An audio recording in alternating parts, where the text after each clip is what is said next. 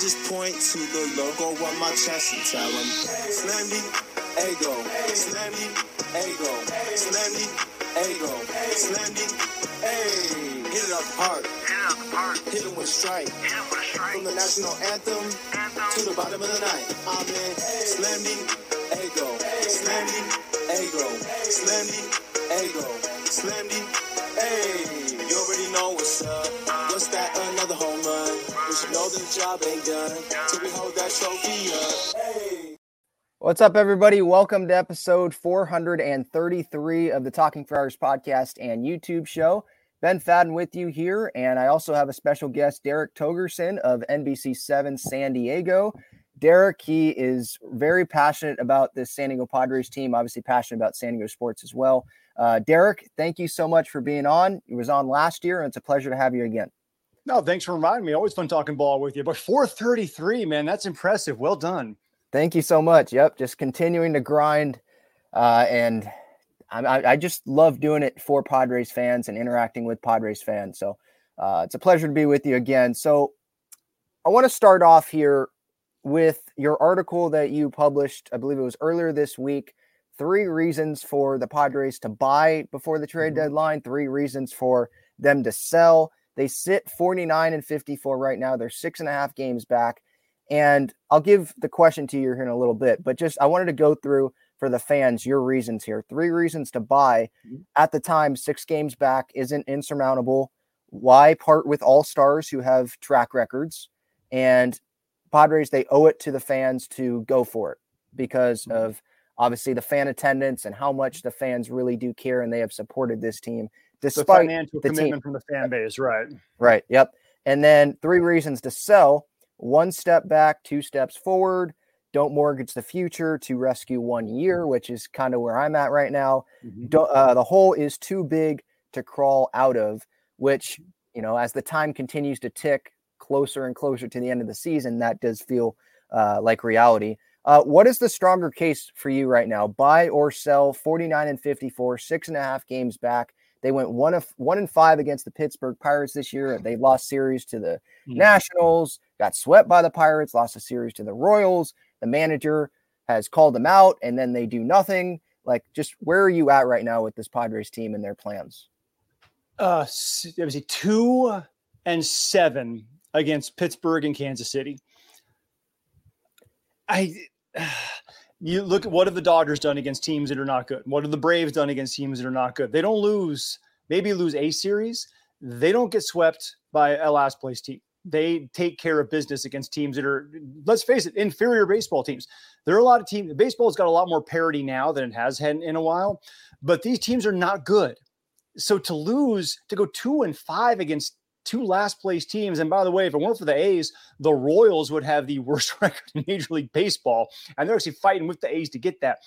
Well, I, I think right now, and Ben, it, it kills it, it kills me to have to say this, and I probably wouldn't have been talked into this before dropping two or three at home to Pittsburgh. My heart says ride it out and see if this team still believe that they can catch fire and and do what we know that the talent on the roster suggests they can do on paper. But where's the evidence?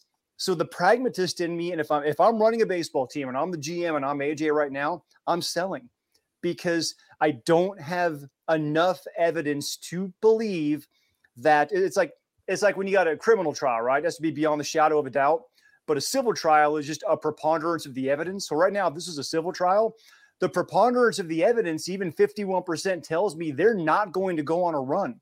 They're not going to turn this thing around. So get something other than a qualifying offer pick for Josh Hader, which would be what a second round pick. Get a, a third round pick that you would get for Blake Snell get something that's somewhat established. Get get yourself handle what you need to handle for next year because this year, as much as it sucks to say that, is a lost cause. Even though I know in 2012, Bob Melvin's Oakland A's trailed Texas by five games with nine games left in the season and won the division. Strange, random stuff happens in baseball, but I just don't see this team. Let me give you a stat the Padres have not won more than three games in a row all year. The Oakland A's have a seven game winning streak this season.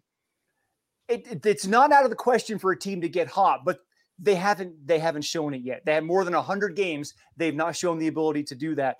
So yeah, right now I've got to say ship off some of these pieces, get something move, strengthen this team for next year and beyond. Because as you mentioned, you've got Manny for a decade, you got Xander for a decade, you got Jake for another half a decade, you got Joe for another half decade, you got you for another half. Your core is set. Yep. You're ready. You got to, I think, work on the margins and the fringes because that's where this team is failing right now. Yeah. So my heart is like when I'm watching these games, I want the Padres to obviously win, but my head is kind of like, well, they just lost last night. They just lost the night before. And I'm, I'm talking like before they won on, I think, Tuesday. And if they win here, we're just continuing the same thing, going up and down, up and down, around 500 for this next week here before the deadline. It's like, I want them to find a lane, either go left or go right, go down. And it's like, yeah, okay, you're selling, or go on a run. And it's like, okay, well, Seidler and Preller, of course, they're going to go buy. But don't do this little middle thing where you know Seidler and Preller, they're going to be optimistic. They were all in going on into this season. So they're probably going to want to be like, yeah, we need to stay all in. Just like you said uh, in your article about like the, the you owe it to the fans. Like there, that's what Seidler probably thinks. But mm-hmm. head, it's like, what's the point if you're not going to make the postseason? Or let's say they make the postseason, they're a wild card team, they get bounced.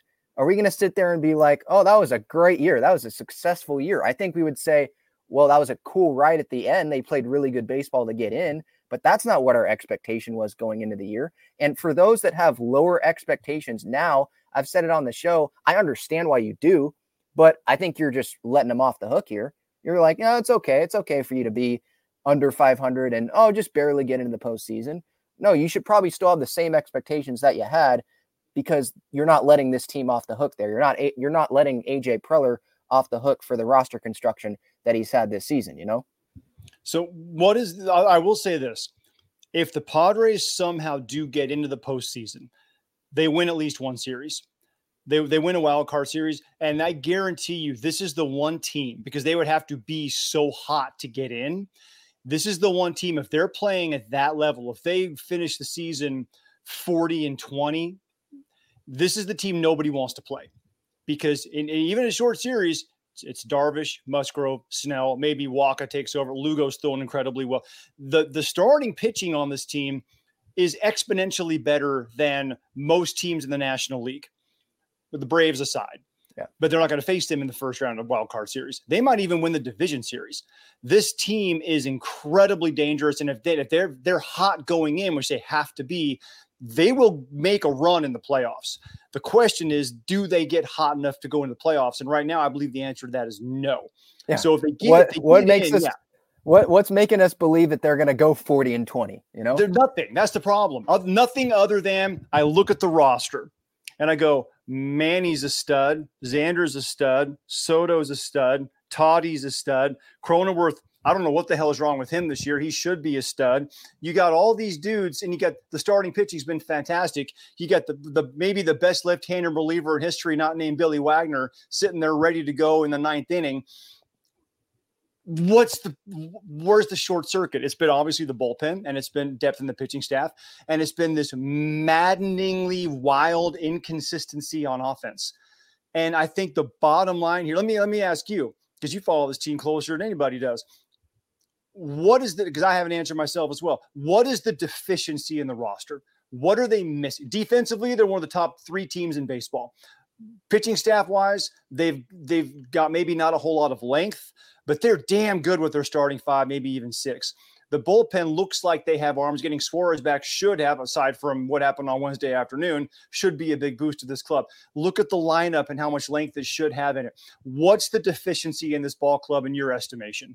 I would say depth and I would say clutchness, but you can't really solve clutchness from AJ Preller going out and getting someone. Like it's just something that happens, it feels like.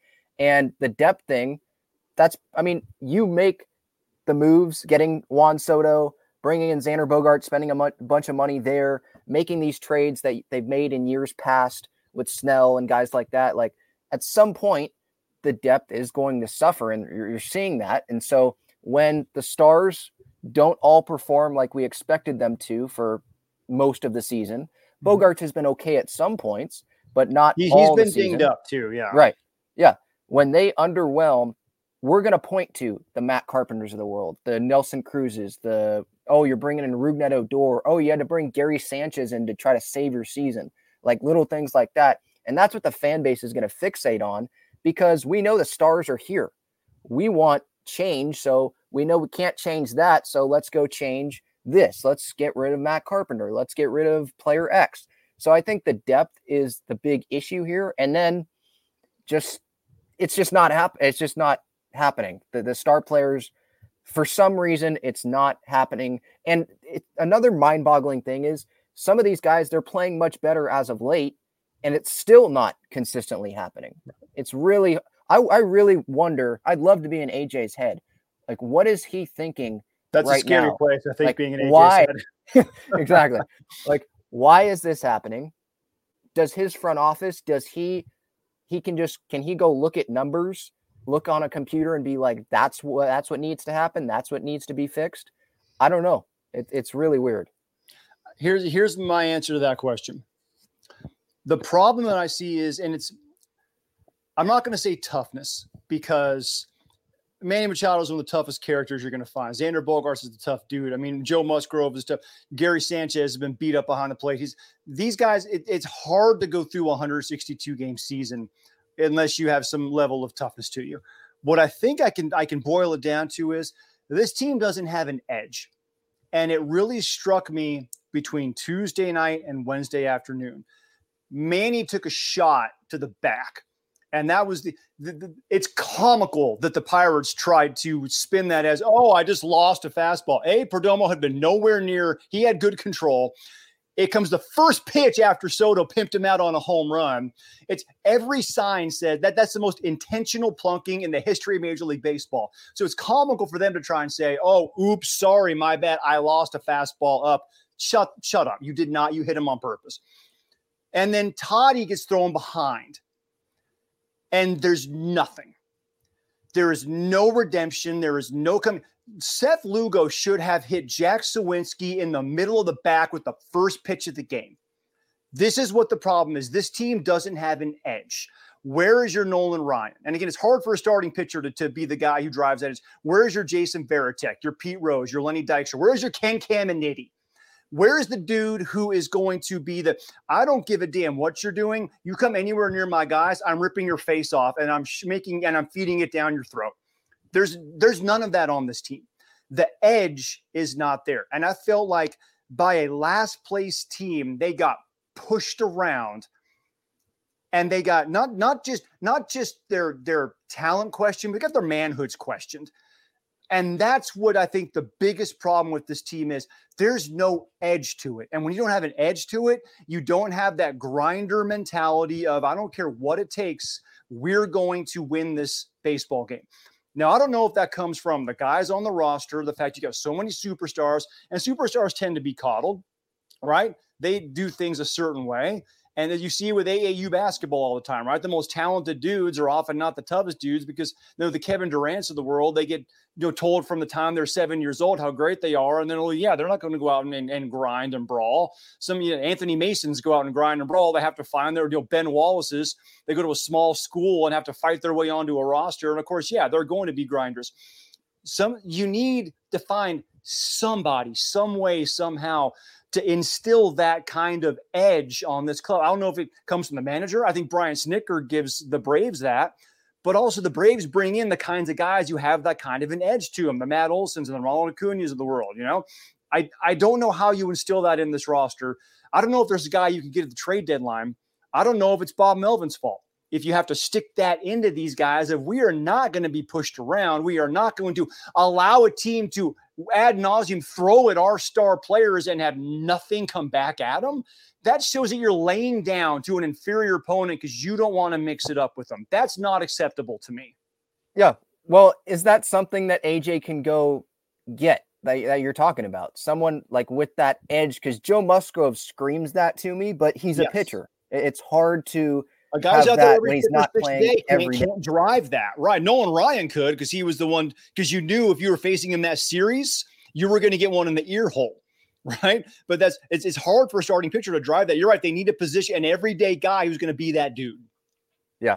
And the whole Blake Snell thing, I know this was weeks oh ago, but and, and, you, I loved you were on John and Jim.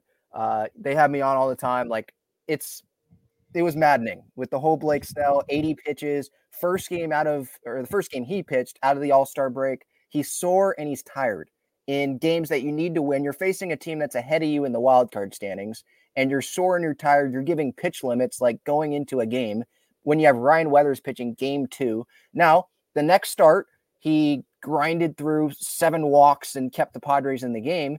Uh, and then this start, grinded through that one again, too. But like it's those little things there. It's like, would Joe Musgrove would have done that? Would he have put a pitch limit? Guess what happened? What, what did he do in Toronto?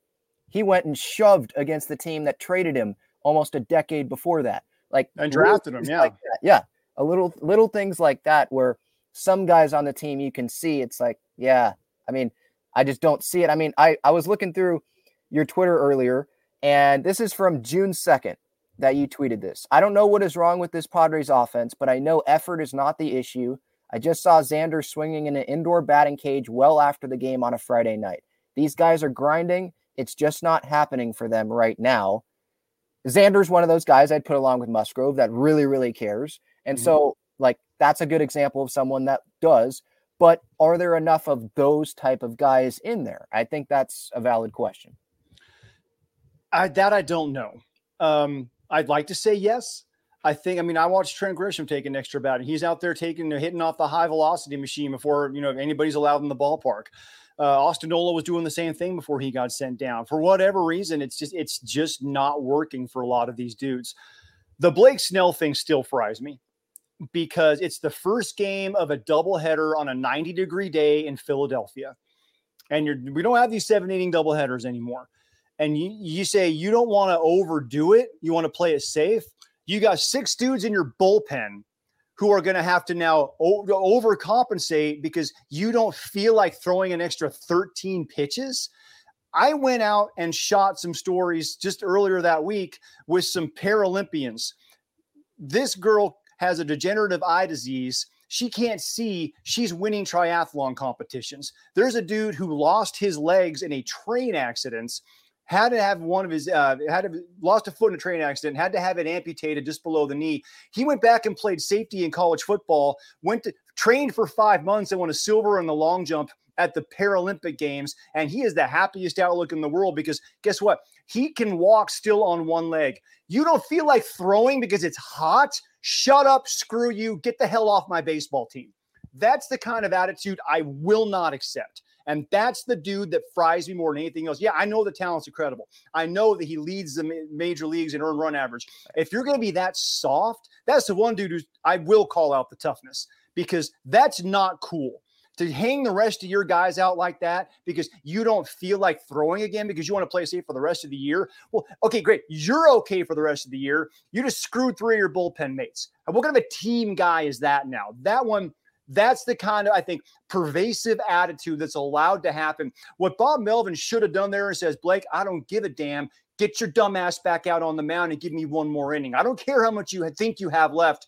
You're, you're throwing a shutout right now. Hook me up. I need one more inning out of you. That's it. I need 14 pitches. If you got to give me 14 pitches, you shouldn't be in the major leagues. Yeah, definitely. And this is a this is I totally agree with all that. Um, there's a different topic here on, and we, we hit on Xander, his contract, Crony's contract. I know it's a totally different direction after you just went on that, but Xander and Crony's mm-hmm. contract, like I I have a problem with fans who and they can do whatever they want, but I have a problem with those that they love the contract when it happened. Good contract. Right. Um, now the Bogaerts, admittedly, then I remember the night that that happened, I was on here and I was like, yeah, the contract to the end is not going to look good. But I'm super excited to have Xander on this team right now. And Crony with the extension, like team player, a grinder, really does care. Like along with Xander, Musgrove, he's in that group. I liked him. And the team going all in, Seidler continuing to spend money. And then fans, less than one season in, they're ready to give up on these contracts. And you have some fans comparing the Cronenworth contract to Eric Hosmer's contract. Oh my God. And, and it's like, come on. Let's let's let's compare Jake Cronenworth and Eric Hosmer. Someone that cared about his success and helping the Padres win games, and someone that probably didn't. And I think there's evidence that shows that. So let's not do that. Let's wait more than a season to start bashing these contracts and saying, what was AJ thinking? What was Seidler thinking? Why are they giving out these deals? You didn't have to pay Jake Cronenworth. That that's a, that's totally understandable. It's a good point. But were you saying that then? Or were you praising it and you were like, oh no, that's a good move? You know, that that does piss me off. In the grand scheme of baseball economics, the Jake Cronenworth contract is a team-friendly contract. You're talking about a two-time All-Star in his prime who's making what 14 million a year. That's nothing in baseball economics. Plus, I know Jake with the bat has not been great this year. And honest, there are times where it looks like he's figuring it out. Uh, his swing just looks a lot longer to me this year. The contact yeah. is not there. I think he, my guess is because he's one of those guys who does care so much, he's trying to up his power numbers. Because also remember, you at second base, if you hit 12, 13 home runs, you're an all star.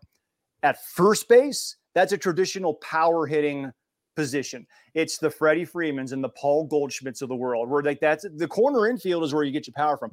I truly, and this is just my speculation, because the swing does look longer to me. I think he's trying to generate a lot more power instead of being the guy who we've always seen him be that got him the contract. So if he go back to being just Jake Cronenworth, I think he'll be fine. He'll hit you 270 with 15 homers. That, you know, 740 OPS, I'll take that from him because that's exactly what he is. He's trying to do too much. Defensively, he's still been incredible. I mean, he he's one of the best defensive first basemen in the game. He's also one of the best defensive second basemen in the game.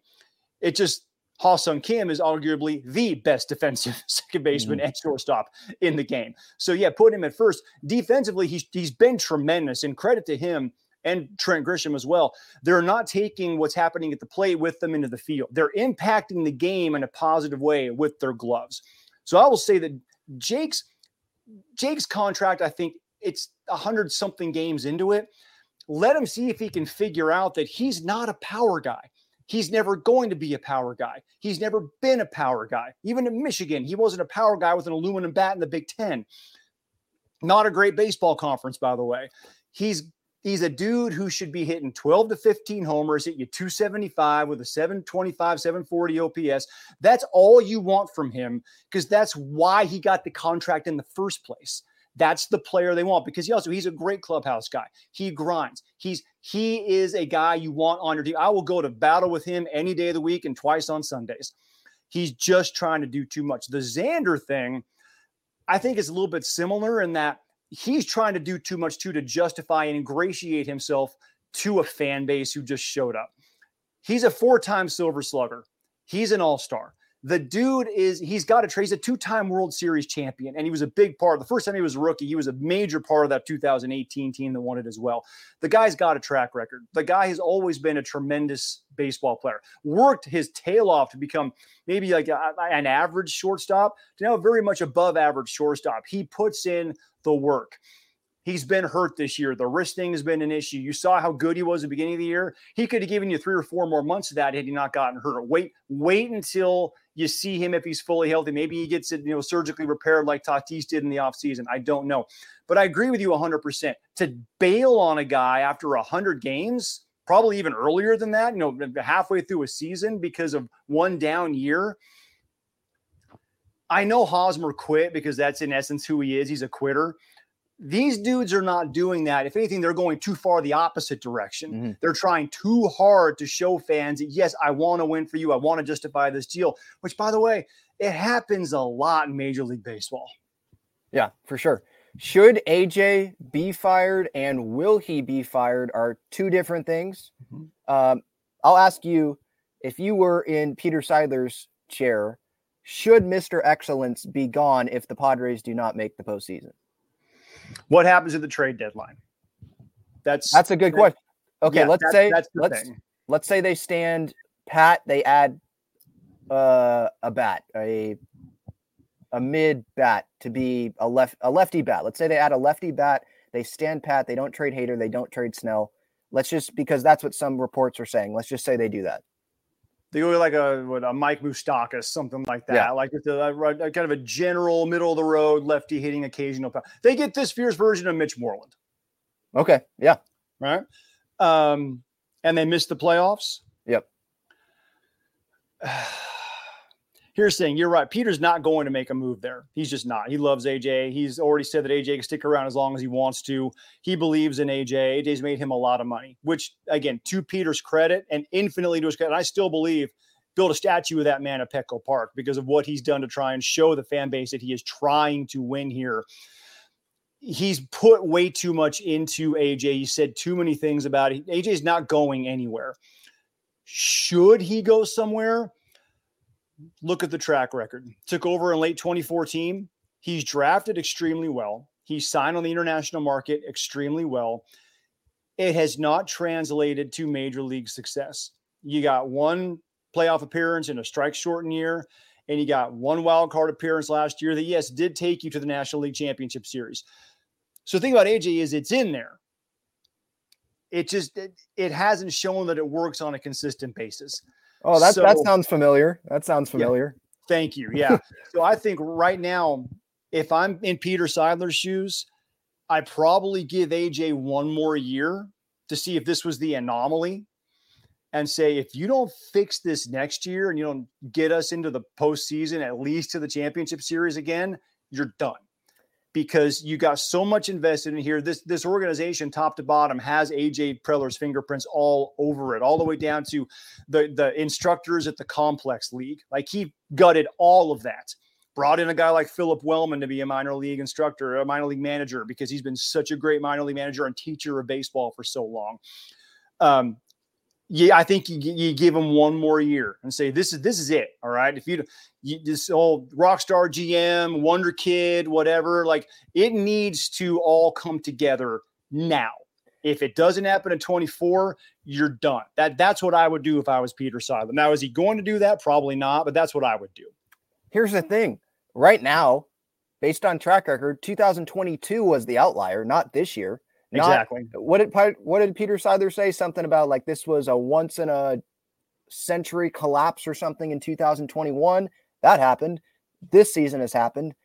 2022 was in the middle of that. That seems like the outlier. And I'd, I'd love to have a boss. I don't know if you'd love to have a boss that started judging me after I was with this job in this company in this position after five years. Because that's what Peter is saying, or that's what I think Darren Smith said that on his show. Like since 2000, or maybe it was Kevin. I think Kevin was on Darren's show. After 2020, or since that, that's when AJ has started to be judged by Peter Seidler. That's when they started it. And it's like, why? You're just going to throw while- it took a while to build back up, and that's and that's kind of what I'm getting at. And I, I understand where, where everybody's coming from from that, and I agree to an extent. But it goes back to what I was saying about changing literally the entire organization.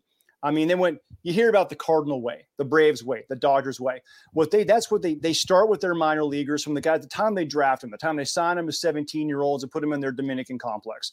He changed all of that because the Padres were so ass backwards in the way that they were doing things. How many times did you see a dude come up who was a hyped, heralded prospect, a, a Rymer Liriano, who was supposed to be some stallion, a Sean Burroughs, and they do nothing at the major league level? I mean, Chase Headley had one good half of one good year, and that's like the crown jewel of the Padres system for what a decade or something like that.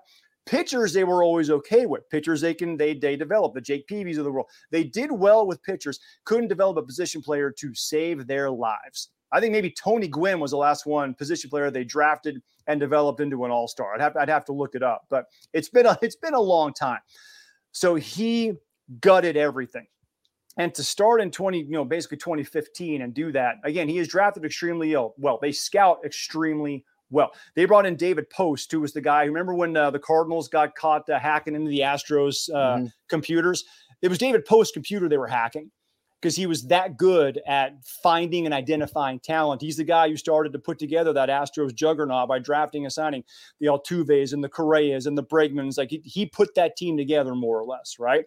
So that's the dude they brought in. They scout and bring in talents like like really one of the top five teams in baseball. The short circuit has been in how they develop it. So AJ gutted all that. He brought in all these other guys. He changed the entirety of, of, of the inner workings of the system. So that's probably why Peter gave him all that time. And when he saw finally in 2020, okay, Chris Paddack looks real. Remember, go back in time, right? Chris Paddack looks real. Hosmer had a great 39 game stretch. Uh, we got Manny freaking Machado. Tatis looks like he's going to be a generational talent for the next 15 years. Like he looks at what has come out of the system and what they had at the moment, how they were building and ascending. And that's what he said, okay, all the work that AJ has done, great. I know it Peter's a patient guy to an extent.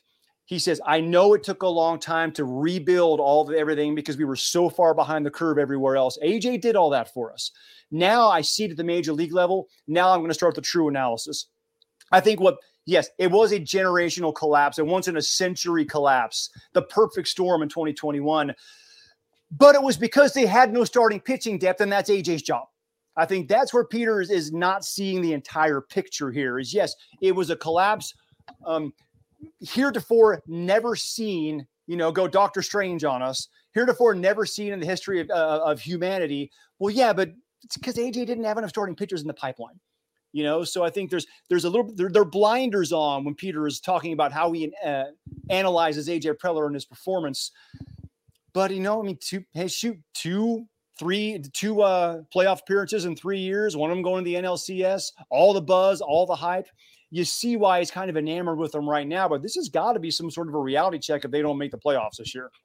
Why why is this not a possible solution? Why can't they hire a president of baseball operations and have aj focus on identifying talent instead of running the entire major league ball club and the because, because that's the demotion, and nobody's going to take a demotion. Nobody's like it's like when Norv was coaching the Chargers. Like, can we just take him off head coach and make him offensive coordinator? No, no, nobody, nobody accepts accepts a demotion inside of a season with the same organization. You just he is a president of baseball operations. He's yeah. not going to give up power. you know, he's that's bringing somebody else because it looks like he can't do the job. I think the best he might be able to do, or they might be able to do, is bring in somebody with a track record who's like, okay, we're going to create a new job title for you. AJ, you still have all this. We're bringing in another consultant for you to help to just another set of eyes, another great baseball mind. But you you can't you can't have AJ step away from this and just do this because nobody takes a demotion at that level. Yeah, yeah. I, I guess it's just us as fans just trying to have something where it's like not have the the the guy that's not been able to get this team up to the top and have him you can have him stay in the organization. Like we know that he has talent and there's been some positive things that he has done yeah. but it's just the results the tracker he just hasn't gotten them to the top. Um quick one here because we're going a little bit over time. What would your reaction be if Mel ends up being the scapegoat to this season uh, if the padres end up not making the postseason well, to that, I always ask this Do you have a better option?